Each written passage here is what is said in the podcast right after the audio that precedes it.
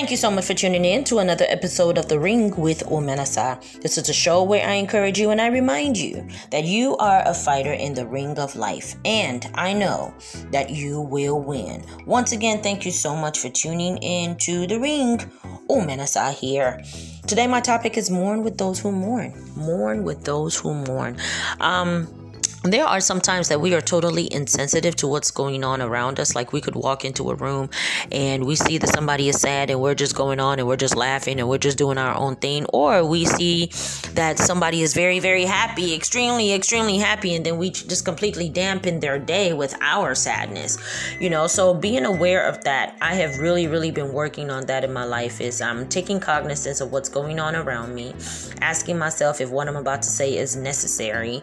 Um, and just making sure um uh, yeah like just making sure that whatever i'm bringing to the table at that time is necessary for what's going on at that time in that time right and so this also brings me to this topic today, which is mourning with those who mourn. I was supposed to work today this afternoon, and I had to call work a few days ago when I realized that it was a friend of mine's um, mother's wake keeping, and so I um, told them um, to please take me off the schedule for Saturday for for for for today, which is Sunday afternoon, and I am so glad that I did that. Well, it was inevitable. Like I'm just that kind of person. Like I would definitely um, show up.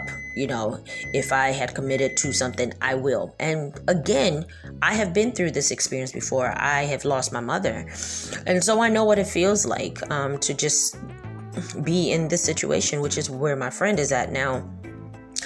And so I um, um, sang today um, at her mother's wakekeep, and I encouraged her, and I did my best to be present, um, which was by canceling that um, work schedule that I had this afternoon. So I canceled that and then I made sure that I was present and did exactly what she told me to do. She had asked me to sing.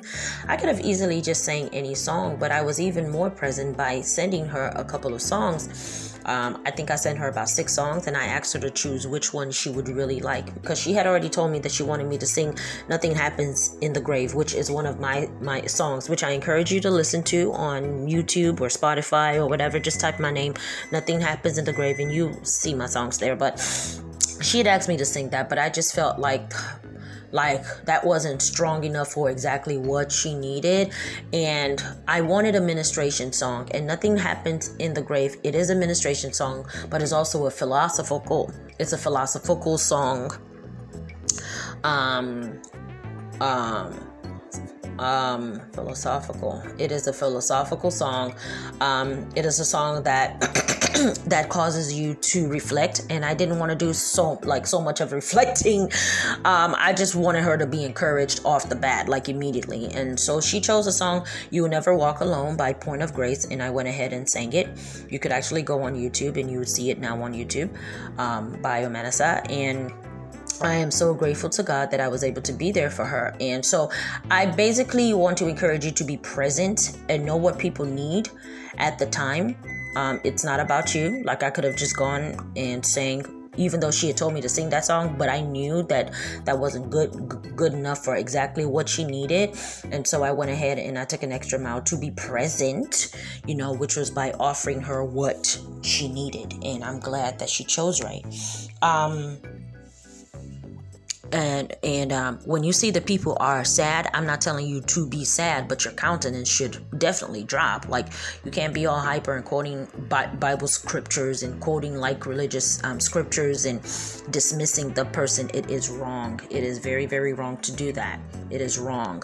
Um, if like if you can go on medium.com www.medium m-e-d-i-u-m.com you could type my name in there and you would see that i had written a blog on what to say and what not to say to somebody who is grieving. Okay, um, I, I, pretty much wrote a, a, a very huge article on how to conduct yourself around a griever Okay, um, this is another topic which I can't go into today, but this is not the time to say that God knows best and God taketh and God giveth and and um, oh she is in a better place. It was better that she left. Those are derogatory statements and those are very very rude because you don't even know what you're saying. You just don't know what to say. So since you don't know what to say, then just then just don't say anything. Your presence is very very powerful. Be there hug the person, hold the person, make phone calls, do whatever they they need um, to get done. But don't just say whatever comes into your head.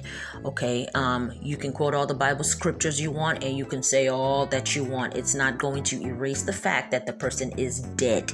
And mind you, this person has not been buried yet, so this is still a fresh wound. So talking like that is very, very dismissive. And so I made sure that I was present for her and um and so I just want to encourage you to mourn with those who mourn. Um, and I'm not just talking about losing somebody, but when somebody is sad, you know, then have that countenance of, I am here for you. Okay, you can hold my hand and you can call me anytime. Like, don't be the one who is just so hyper. Oh, enjoy your life, or life is for living. Get over it. No, that's wrong. Mourn with those who mourn. Because one day, guess what? You're going to be mourning too. God bless you. Bye bye.